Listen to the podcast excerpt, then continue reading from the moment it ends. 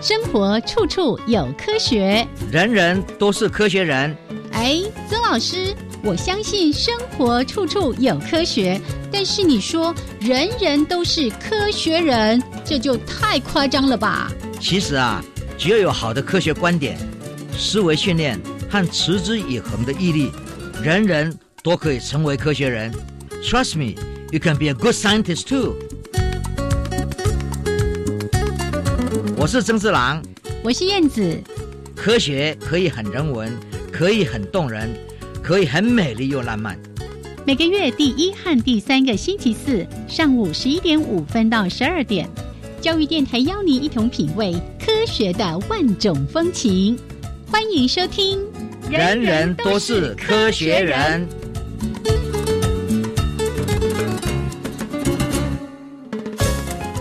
亲爱的听众朋友们，大家好，欢迎收听教育电台。人人都是科学人，我是燕子，我是曾世郎。Hello，曾老师。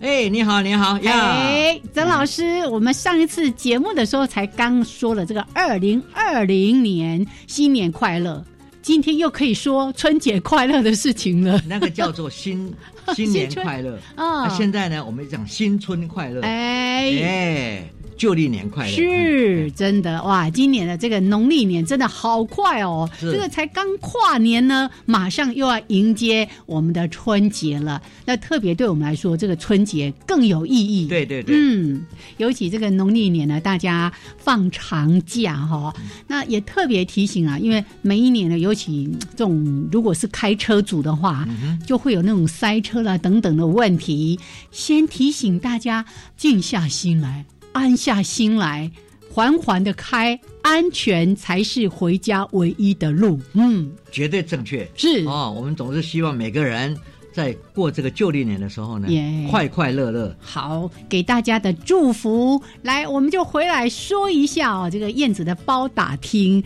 今天这一次的录音很特别，是介于老师。两趟缅甸行的中间，因为老师特别为了回来这个履行公民的这个权利也是义务回来投票，所以呢，哎，马上又要再到缅甸，在忙些什么事情啊？老师是在缅甸呢，我们正在盖一个生命与和平的大学，哦，这是一个国际好多个大学都是知名大学，嗯嗯，哦，慕尼黑啦，哈佛大学，维维也纳。啊啊！台湾当然是我们一起要去盖一个以生命的永续、跟和平哦，做社会的和平、国家的和平，还有内心的和平，来作为未来高等教育研究的一个重点。嗯，然后因为我们就说，现在是要 healing，就是把已经生病的这个地球来好好的解救，然后社会中很多冲突，很多。种族歧视还有很多很多不平等，这些东西都是必须要一起来看。嗯，为了未来，哦，我们对生命的重视，去让它永永久的发展。然后呢，我们再看到和平，那这个和平当然非常重要。我们希望看到所有的人、所有的地区、所有的国家都能够互相尊重。嗯嗯，然后呢，心内和平啊。国际之间的和平，人与人的和平，是还有自己内心的和平，是很重要。哎呀呀，那我们在那边呢，当然就是大学还没有建立起来，但是我们开始就是一个冬季班。嗯，去年举办了一次，今年呢是举办第二次的冬季班，因为就是说像一个光明灯一样，我们既然要做这个大学，让它永远的不会熄掉，就往前走。所以，我们这次再来。啊，这次再来呢，我们就把去年我们所检讨的事情，在今年呢，再做一个更深入的讨论。然后呢，在将来，因为这个也是为了要大学要开要开始这个大学的时候，要做一些布局、课程，还有教师，还有地勤，各方面通通要把它拉在一起。所以利用这个冬季班呢，有学生从各国来，嗯，然后教授也从各国来，然后主要的行政人员。就直接聚在一起，然后大家讲大学该应该怎么干，然后才能够是达到生命与和平的这么一个理念的这个实现。是，我想这是很重要的。所以在大学真正的硬体还没有盖起来之前，就已经开始要做很多筹划的工作，甚至那个课程都已经开始在哦进行了。大大学的建制，因为是现在是一个二十一世纪走到四分之一了，嗯嗯，然后后面还有很长的路，然后很多问题来了啊，这个问题来了以后，我们就知道世界上对于水土保值，有一些地方大水，有一些地方有火、哦。大火灾，这些东西都是我们在永续发展里面要去讨论的。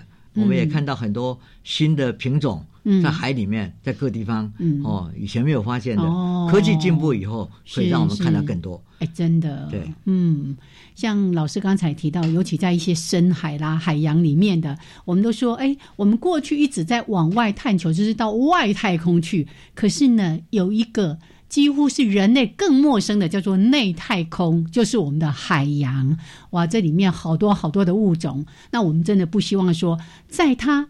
被人类认识之前就已经灭绝了，是哦，这也是老师刚才在提到非常重要的永续的工程。对，没错，嗯哎、嗯哎，我想大家所有的人心内的和平，嗯假如外面的环境是和平，是哦，那地球是和平，我们的生命力也会加强。是是，好，来，这个刚才说的又是像在澳洲的大火啦，还有印尼哦，这个水灾，水灾还有嗯之前大家其实也关注了很久的亚马逊雨林的一些火灾啦，等等，印尼的火灾哦，这太多太多的问题都是需要大家长期来关注对的。。这两嗯天我们有看到说，菲律宾在最近啊，嗯，已经开始有好像火山爆发。哦，那这些东西，当你有这个维持的时候，嗯它那个烟雾是是。会盖盖着你的这个城市，嗯嗯。呃，居住的地方都会受到影响。是，所以这些东西的未来我们就得处理，嗯所以我们需要有非常高等的研究院来研究这些问题。耶，好，所以呢，就辛苦老师了，在缅甸这边，那也集合了很多国家共同的力量哦，那一起要来成立一个还有待这个来想象的一个大学哦。那我们后续再请老师哎跟我们再来更新进一步的一些讯息喽。OK，好，那待会儿呢，我们在一小段音乐之后，就要回到节目当中来进行我们另外一个每一次都要一开始跟大家来分享的，就是我们的科学新闻。另外呢，科学人观点的主题时间，今天呢要来说土豆花生，它曾经被误解，甚至可能到现在还有的人很多人对它很误解。曾老师要帮他平反一下，是待会儿呢，主题时间再来说这个话题。好，那一小段音乐之后回来跟大家来分享我们的科学新闻。是的，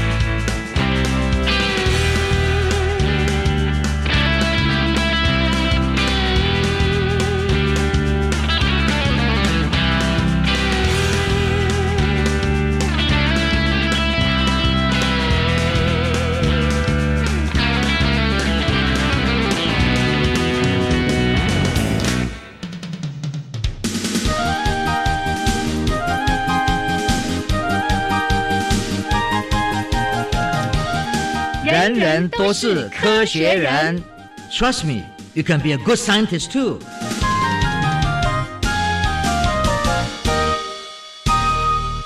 人人都是科学人，处处可学新知识。欢迎朋友们继续加入教育电台。人人都是科学人，我是燕子，我是曾志郎。哎，来，今天第一则新闻要讲到那个蝙蝠抓虫。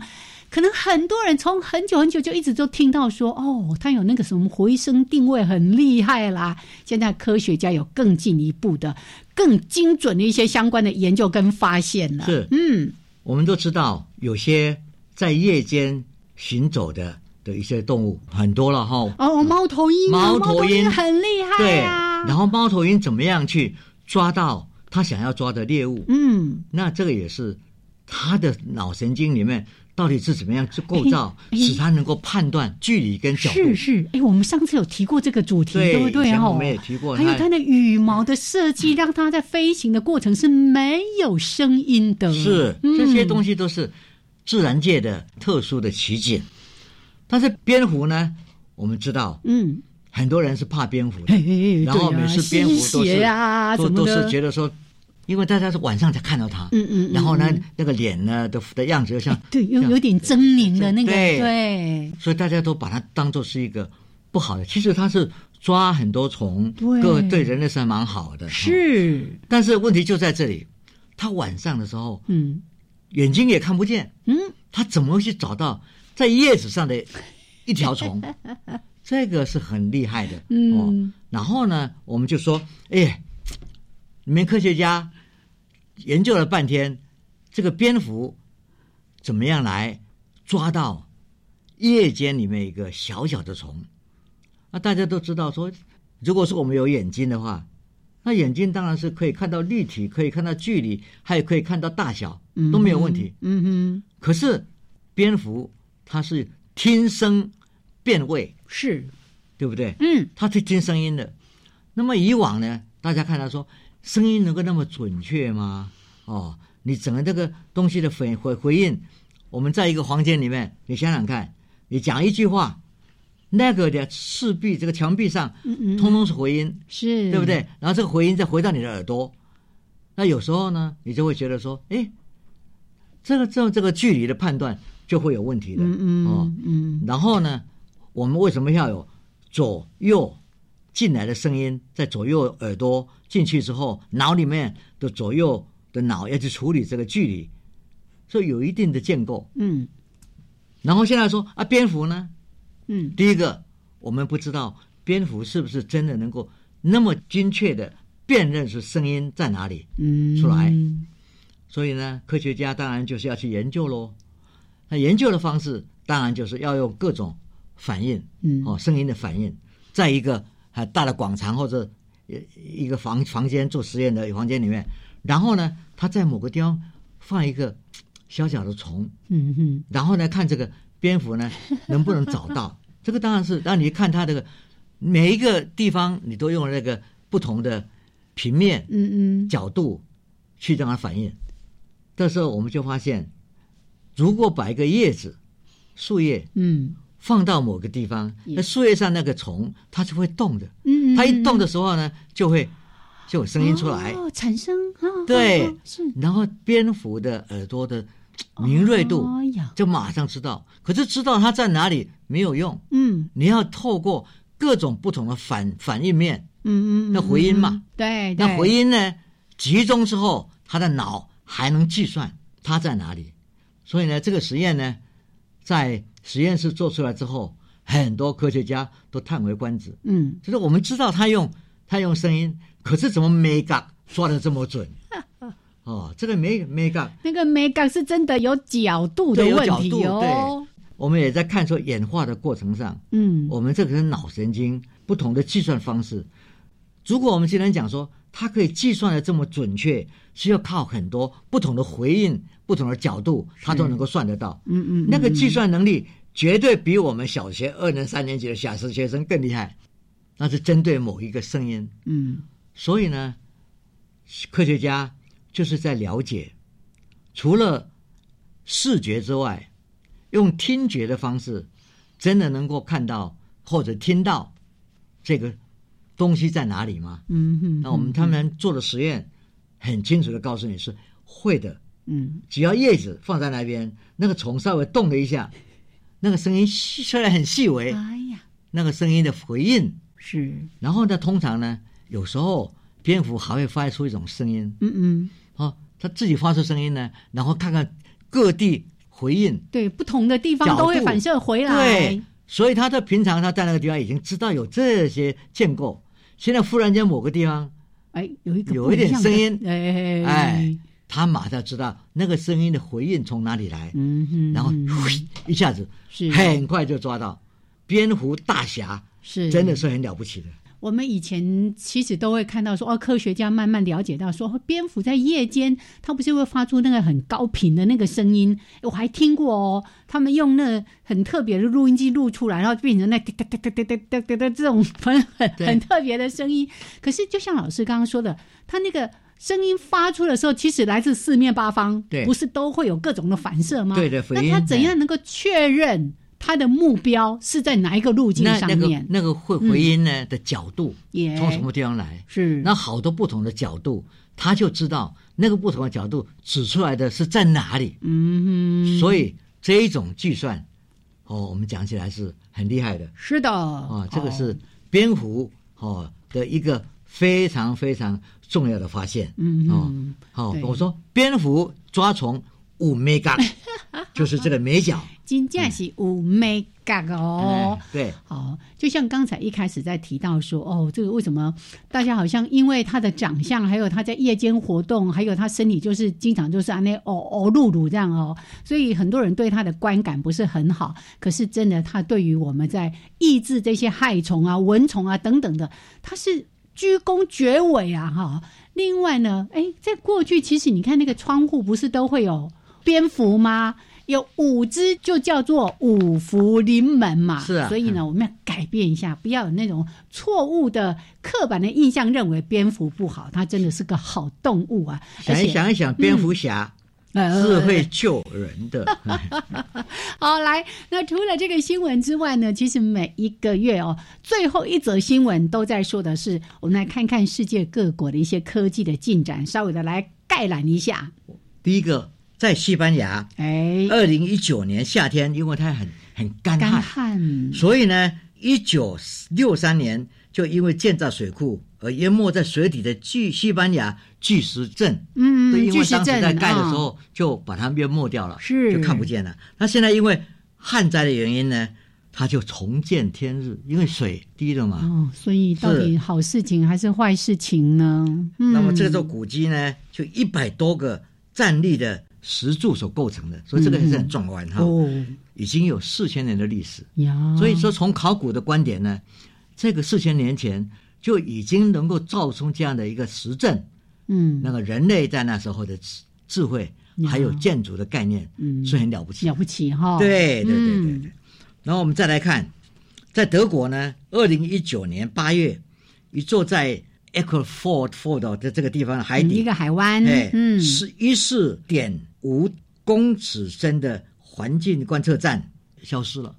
啊哦，然后研究人员在超过七百九十三公斤重的观测站的原址，只看到一条撕裂的电线。目前都还在搜索，当时建立这个东西，嗯怎么忽然间不见了？嗯，嗯是地壳发生什么变化？呀还有呢，有人把它偷了吗？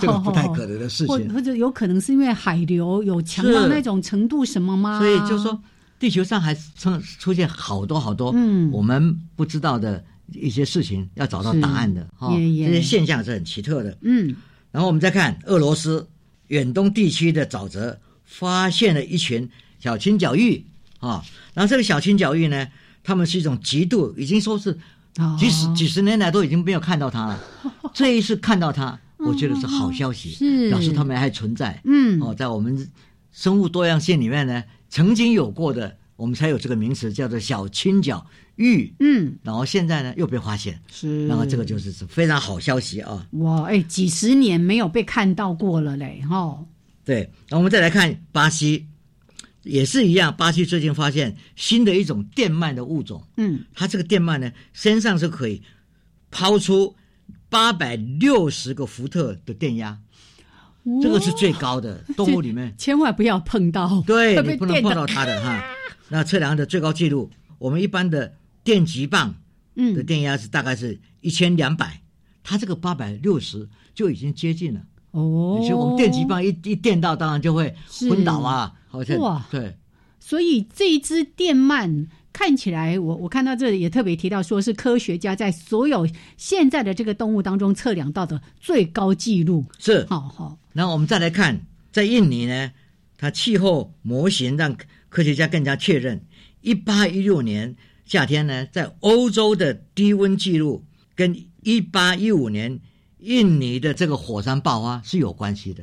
等一下，嗯，欧洲的低温跟印尼的火山爆发那么远有关系？是。有，有关系的原因嗯。是因为它那个整个喷晒完之后，它那个整个盖住很多地方，嗯，那个火山灰啊什么的，对，火山烟盖住。嗯然后呢，另外一个就是说二氧化硫，二氧化硫是有冷却作用，嗯所以它啪啪啪飞到了欧洲的上空，哗就把那个地方冷却。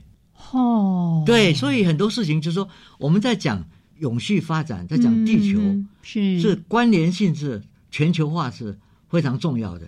你一定要全球化的概念，你这边所影响一件事情，很可能在很遥远的地方是受到你影响的。这种蝴蝶效应，是各方面都是一样。哇，所以我们一直说环保无国界，哎，这里又是一个很好的例子对对，而且是在嗯历史的记载里面，嗯我们现在研究它，才知道说，哎，这个是这么远的地方都有能够受到影响。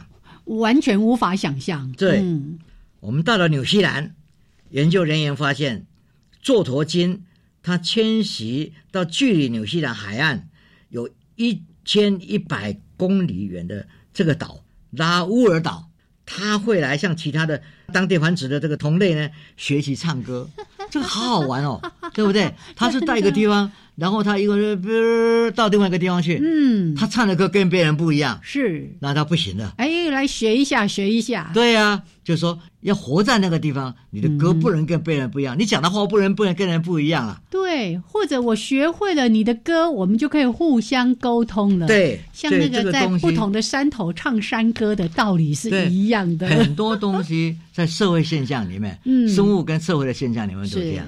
我们看看说，一对一家庭，嗯某一个小孩在某个国家，然后他就搬到另外一个国家，那个小孩呢，在一个地方长大，嗯跟另外一个小孩在另外一个长大，两个长的脸是不太一样的。哦，一个会学当地的，都会跟当地的脸型的变化会受到影响。对，会受到影响。因为你要你要认同嘛，啊你要让别人认同你，是他走路的方式、他的表现、他手势都差不多的。嗯，这个跟这个我们说，你进到一个地方以后，这一些做金金鱼嗯、座头金做头金，他必须要学习别人的语言，因为语言也变了嘛。是，是然后呢，这个跟这个歌唱也也不形态不太一样，他就必须要学，他如果不学就会被排斥。吼，这个座头鲸呢，也就是大家经常在说的那个大刺鲸，嗯。那个最优美的画面就是它跃出水面，然后啪对，啪，倒的哦，那真的是超美的一种动物。而且它假如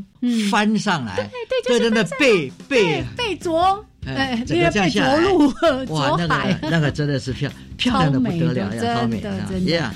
你看这个大自然的生物是这样子让人觉得惊奇，所以老师刚才一再的提到的，怎么样让环境永续是非常重要的，这些美好的事物才会继续被我们保留下来。OK，好，来，那这个段落我们聊到这边，一小段音乐，还有两分钟的插播之后，回来进行今天的科学人观点主对题时间。这些喜欢吃花生的人啊啊好好听哦，哈哈，叫偷刀笑。哎偷刀偷刀，嘿 哎，被偷刀。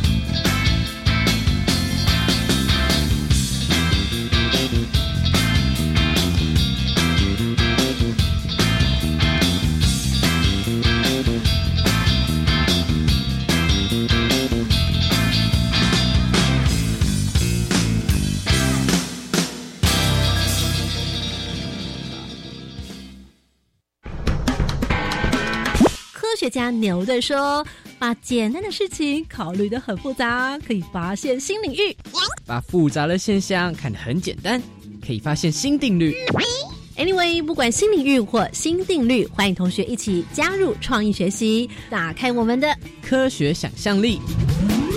锁定每个礼拜一晚上十一点钟到十一点半，短短主持青春创学院。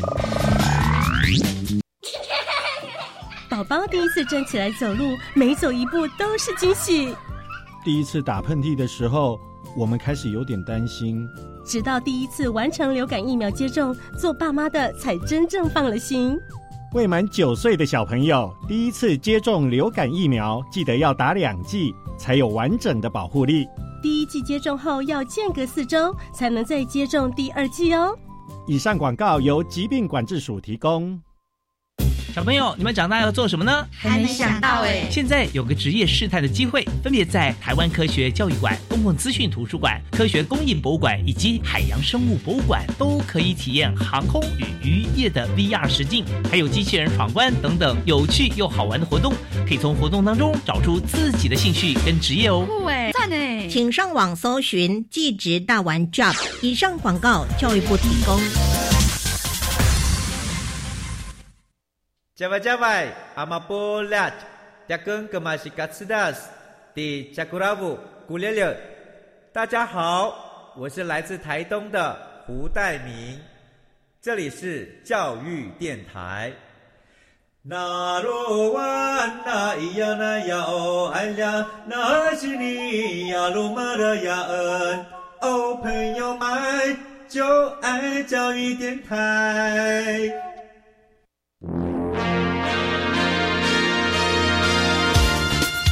人人都是科学人，Trust me, you can be a good scientist too.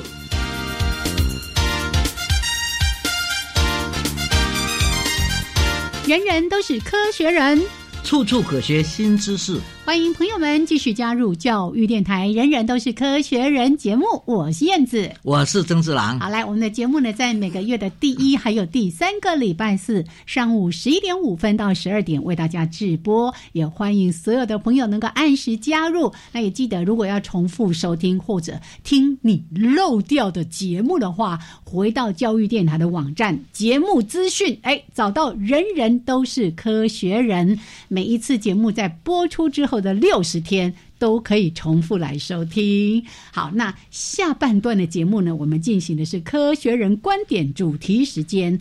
老师今天要帮土豆平反。哎，天天澄清一件事啊。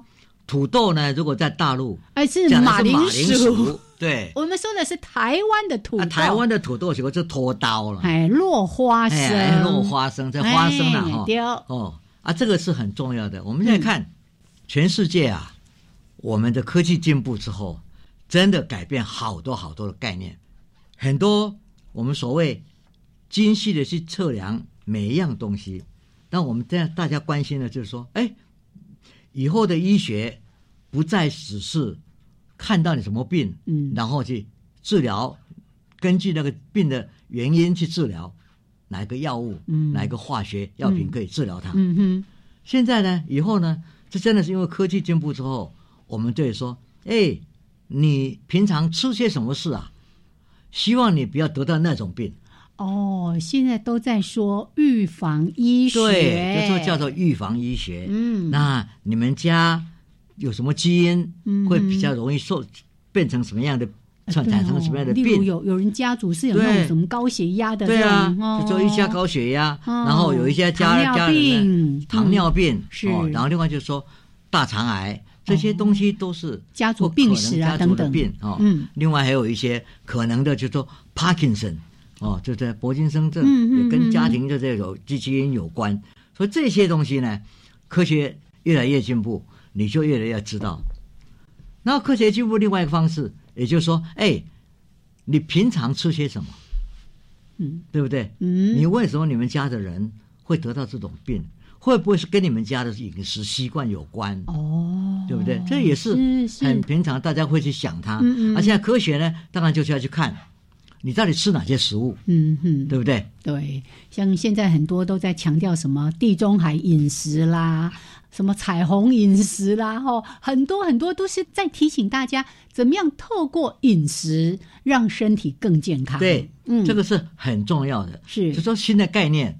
可是这个新的概念哪里来的？嗯哼，常常要证实它，也要证实它，就就必须要有实验，是必须要真正好好的研究。一个研究呢，越大型越好哦。我们曾经在这个这个这个节目上谈过，咖啡。嗯。也曾经被人家骂的不得了啊，是骨质疏松，对，然后就说，比如说蛋。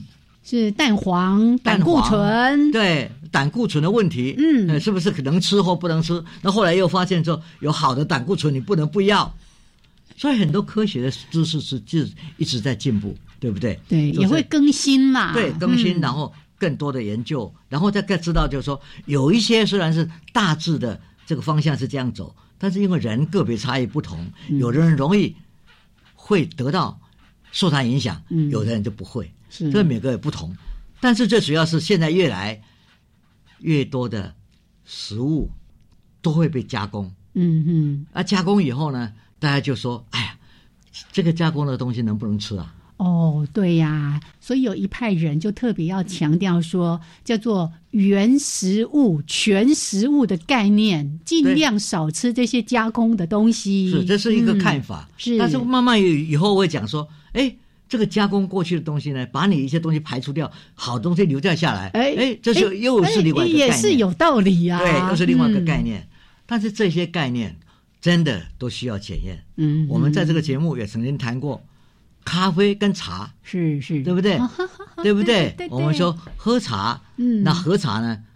咖啡有一些研究发现说它有些不好的地方，喝茶呢，哎到现在为止好像没有看到什么不良，嗯那到底它有没有新的作用？嗯这是一个问题，但是没有什么不良作用。是，所以我更名正言顺，每一次上节目的时候，一定要请来宾喝茶。是，茶是一个非常非常重要的，在我们东方里面。嗯现在呢，当当然就移移到了西方。嗯哦，英国人喜欢喝茶。哦哦，对，但他们喝的茶跟我们不一样、啊，没有没有这不没不一样，哦这没关系。嗯但是各种茶就出现了是，这种茶的文化呢，也是跟饮食的，就是到底有没有会不会得到什么东西嗯哦嗯病？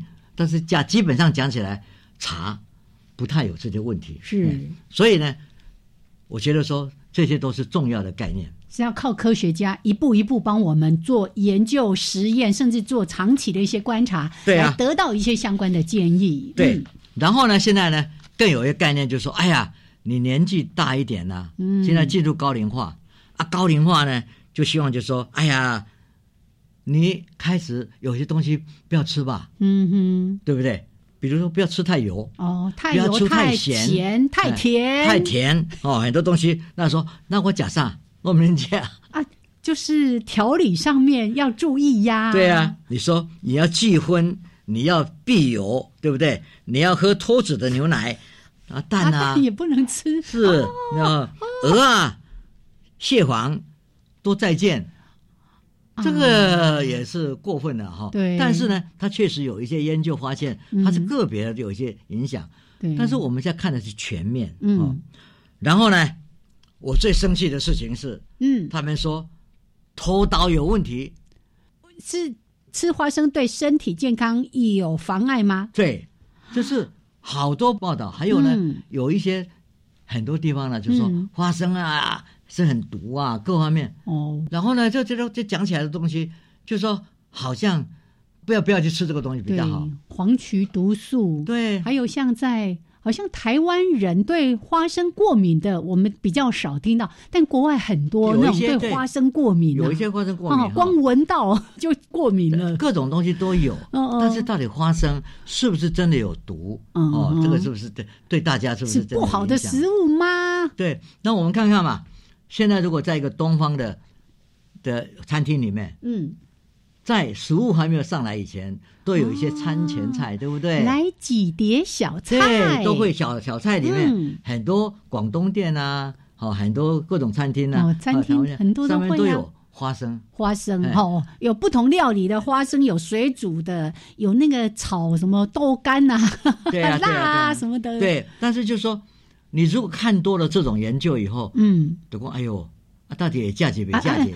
老板这一盘不用，对呀、那我们如果站在那边，我这个我这个人是很喜欢吃花生的，难怪你那么气愤。对呀、嗯，我很喜欢吃。哦。那每次上餐厅，如果有这办桌桌上有人这样说，哎，这笔价钱给你可以给照，那拿走了以后，我就对那个人很生气。嗯你要跟他拼命了，到底有什么样的证据，对不对？哦。当然，我就作为科学家，我就必须要去查嗯。所有的资料嘛，嗯。医学杂志啊，各方面啊，然后呢，这些科学杂志啊，然后去看说有没有针对花生做了大规模研究的，发现有诶、有。对，而且他的结论哦，我等一下我们再讲他的研究的方式，嗯。我就说他的结论，至少看到我看了之后马上就开心起来。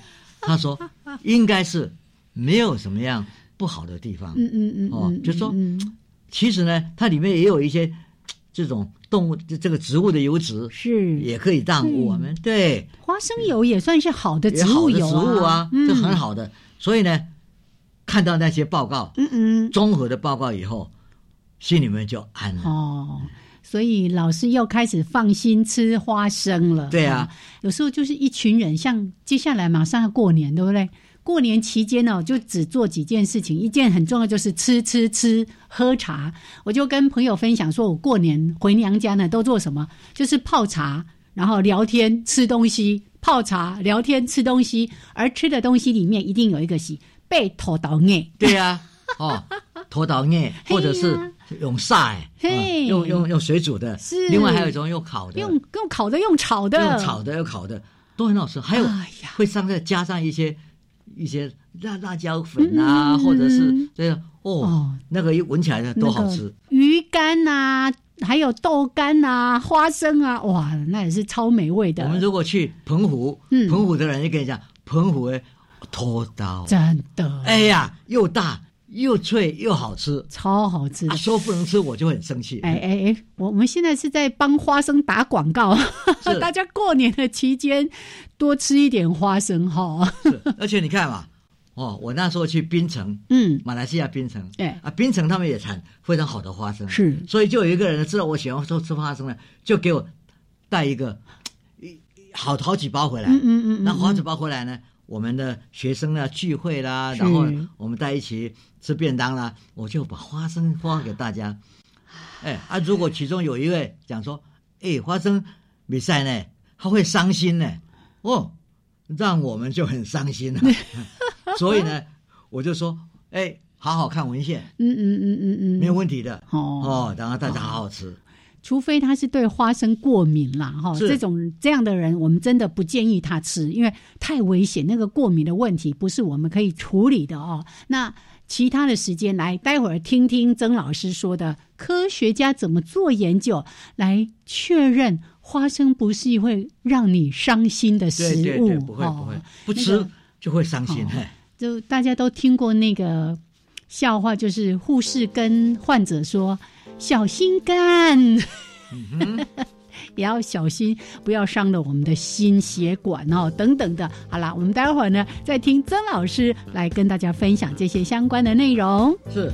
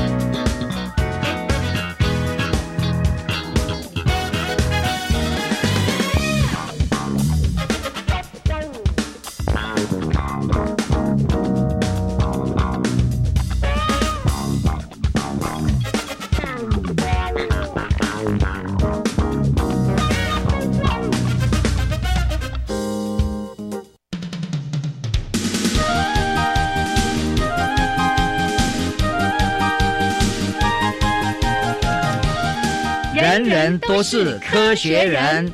Trust me, you can be a good scientist too.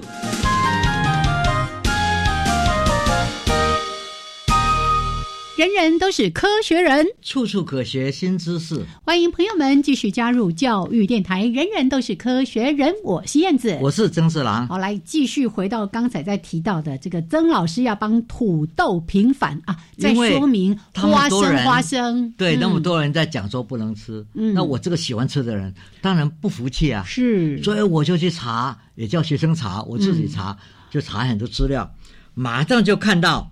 到底有没有什么令人信服的证据？嗯，会把那个花生、土豆定为伤心？我们发现说没有哎，而且呢，发现相反的，在一九九三年六月有一个 journal，这个叫做 archive，就说等于是一个数位典藏了，一个典藏啊的一个 internal medicine，就是内科啊，就这些这些 medicine 呢，有个一篇 journal 的期刊上。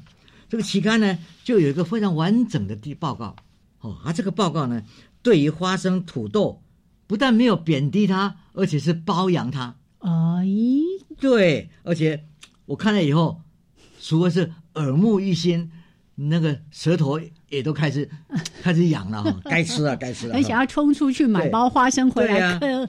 那这个呢，对我这个一盘土豆花生胜过这个。满汉全席的人哦，你这么爱吃花生啊？我我就爱家。哎呀，然后呢，我这样的一个美食家哦，看这边报告看的我这个是这个是心花怒放，对啊，开心的事，对不对？那这这个话这怎么做？我们来看一看怎么做。在加州洛杉矶东面，各位要知道，嗯，有一个城市。叫做 San Bernardino，嗯，哦，就在 Riverside，就说有个就就很多华人的地方啊，是在 Rolling Stone，Rolling Stone 在过去十号公路上，哦，就在那个我们叫做 Big Mountain，Big Bear，嗯嗯，大熊大熊山的底下有个城市，那个城市呢，就是叫做 San Bernardino，嗯，啊，这个 San Bernardino 呢，嗯，哦，圣。布拉蒂诺了，哈，这，这个地方，好，他也西西班牙文，但是呢，他曾经那一些摩门教徒，摩门教徒啊，他们从东岸一直移到犹他，嗯，然后有一些人又往西走，走到那个旧金山那个山那个山 Sacramento 这个加州的州会了，然后呢往南走，一直走经过了 Death Valley。Death Valley 就说死亡谷了，嗯那个很热的，耶，哦啊，他们呢留下来一些他的子孙，就停留在这个圣 Bernardino，啊，Bernardino 这个地方呢，就有所谓末世纪教徒，哦，好好，就是他们有一个，因为基督教有很多的教派啊，教会啊，对对对，基督教派里面一个，哦。就是因为他们看教育跟那个原来的基督教不一样，才被才被攻击嘛，啊，才逃亡嘛。后来他们在犹塔那边就变成大本营，那另外还有人就穿穿穿穿过，然后穿过这个加州这个沙漠，走到了洛杉矶右边的这个地方，所以那个地方呢称为末世纪哦的一个基督教徒。嗯哼，他们非常遵守吃的。那种规律。哦，他们就是那种教律教义是非常的严明的，不吸烟，不喝咖啡，哦，不吃很多，不喝酒了，嗯哼，所以他们就是非常规律的生活的，哦，很遵守这些非常好的。我们有时候看到摩门教徒来台湾，哦，台湾也有嘛，哈，那我们穿着啊去讲到各自去传教，要做做很多服务，嗯哼，他们真的是生活非常非常的。有规律，而且是那个自律很甚，自律很甚，强家庭教育很好，是。所以这些人，所以呢，你仔细去看他们吃的东西，就发现呢，他们啊吃了很多花生啊，这谷物啊这些东西，嗯，他们对于比较油啊这类东西呢比较少吃，嗯哼。所以这个是一群人，你就开始可以来好好跟他们做研究，然后他们这三万多人。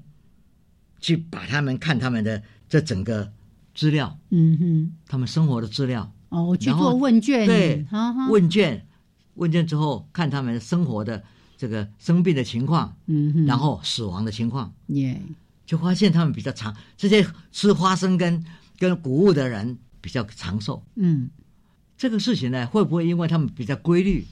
科学家就这样问嘛，是。是因为食物的关系呢，还是因为他们本来就生活比较规律？对生活习惯呐，对啊，很重要各方面呢就不会嗯出很多事情啊，还有他们自己运动，就这些这种相关的相关研究呢，嗯是可以用我们叫做 covariance，就是说变异数，嗯嗯哦，协同变异数的方式去把它排除。是因为它跟别人别人哪一个地方有相关，它另外跟哪个相关，把这些相关的东西都拿掉之后，剩下来就剩下谷物嗯跟花生。嗯哼，这个发这个发现呢，那些东西拿掉之后，他还是坚持的，他们非常重要是决定生死、决定生不生病的一个重要的因素。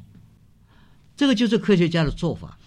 哦，他们看到这一群呢，这一这这这里面可以分成为吃花生的、不吃花生的，嗯。哦，多吃的、少吃少，吃的，对，嗯。然后呢就来做问卷，嗯。然后看他们生活的情况，再加上他们生病跟死亡的的一些比例，嗯。结果一看了以后，这种相关研究就告诉他们说：“哎呀，真的哎有吃这些比较生活规律的这些人呢是比较好的。嗯，可是这样的一个结论，当然我们不能完全接受，我们就要讲说，那很可能不是花生的原因啊，是啊。很可能是因为他是是生活比较规律啊，是所以呢，我们就要比如说生活规律怎么样呢？把这个因素排除掉。哦，生活规律里面又分，有的人比较吃花生，有人不吃花生，对，然后如果把这个生活这个都会拿掉以后，如果他真的是因为生活规律来的，我把这个因素拿掉了，嗯哼，那这这个里面就不会有什么区别嘛，是，对不对？就是要控制一些变相，对不对？你就不会说嗯有吃花生跟不花生有什么差区别嘛？嗯因为如果你的答你的解解假设是因为生活习惯，现在生活习惯的这个因素已经被排除了，剩下的是花生嗯与否。这个时候再来看比对那个资料，一发现就说，哎，原来的证据的所得到的结果还是保持的非常好。嗯哼，这个时候呢，你就能够下一个比较是令人信服的一个结论呀。花生讲起来是比较有益的一个食物，嗯，对不对？我们叫科学家是这样一层一层这样下来，然后排除一些不同的的的解释。那解释之之排除之后，就发现，哎，原来花生还是在里面居一个重要的因素，决定因素。嗯那这样我们就看到一个非常好的一个研究结果，告诉我们说，哎，这个你以前认为这个心腹大患这个这个花生啊，应该是可以排除掉了。嗯哼，哦我如果去吃冰淇淋，我喜欢吃花生冰淇冰淇淋，吃冰棒，哦，对了，对，花生冰棒多好吃啊！所有的冰棒哦，就是花生冰棒最好吃哦，还有芋头冰棒。哎，偶尔还喝我那喝价 了哈。对，所以就想讲说，我们今天看那些东西，不要说道听途说，嗯哼，就 jump into conclusion，、嗯哦，就说我不吃了。是是是，我说你好好的研究一下，因为很多报道有时候都是很片面。嗯哦啊，那你看到这个，你看到那个，所以我们才常常有说，哎，到底我能不能吃咖喝咖啡啊？有时候说好，有时候坏，因为它是不同的方面面相，嗯，然后可能影响这个，不影响那个。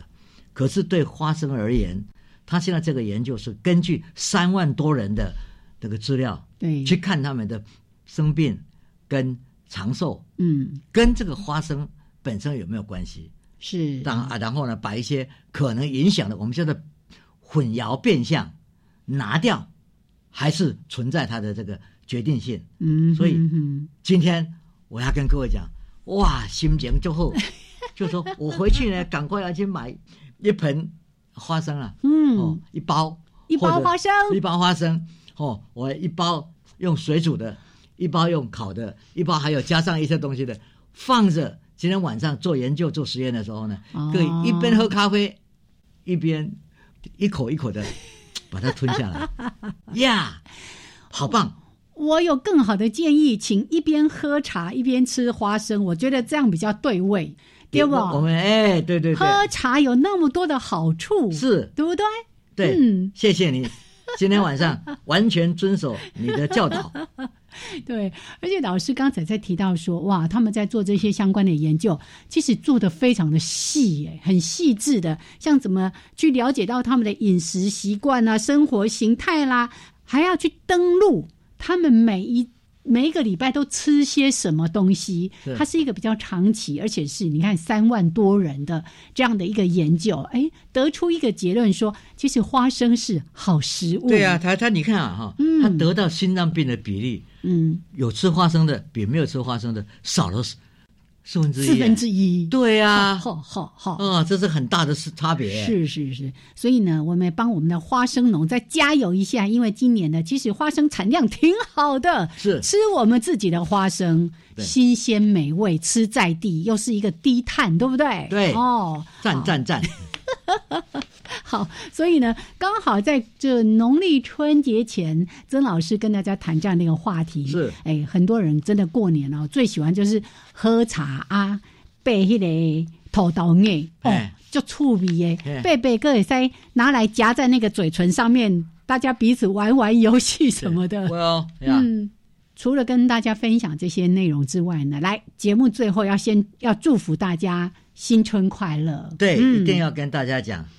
过年好好过，嗯。哦，然后咱们呢，已经都变成为好老鼠了，哦，哎，鼠年到，对，是的，好，那我们就健健康康的过这二零二零，还有以后的每一年。好，谢谢曾老师跟大家分享的内容，再次祝福大家新春健康、快乐又如意，平安吉祥，过完年见喽，拜拜，拜拜。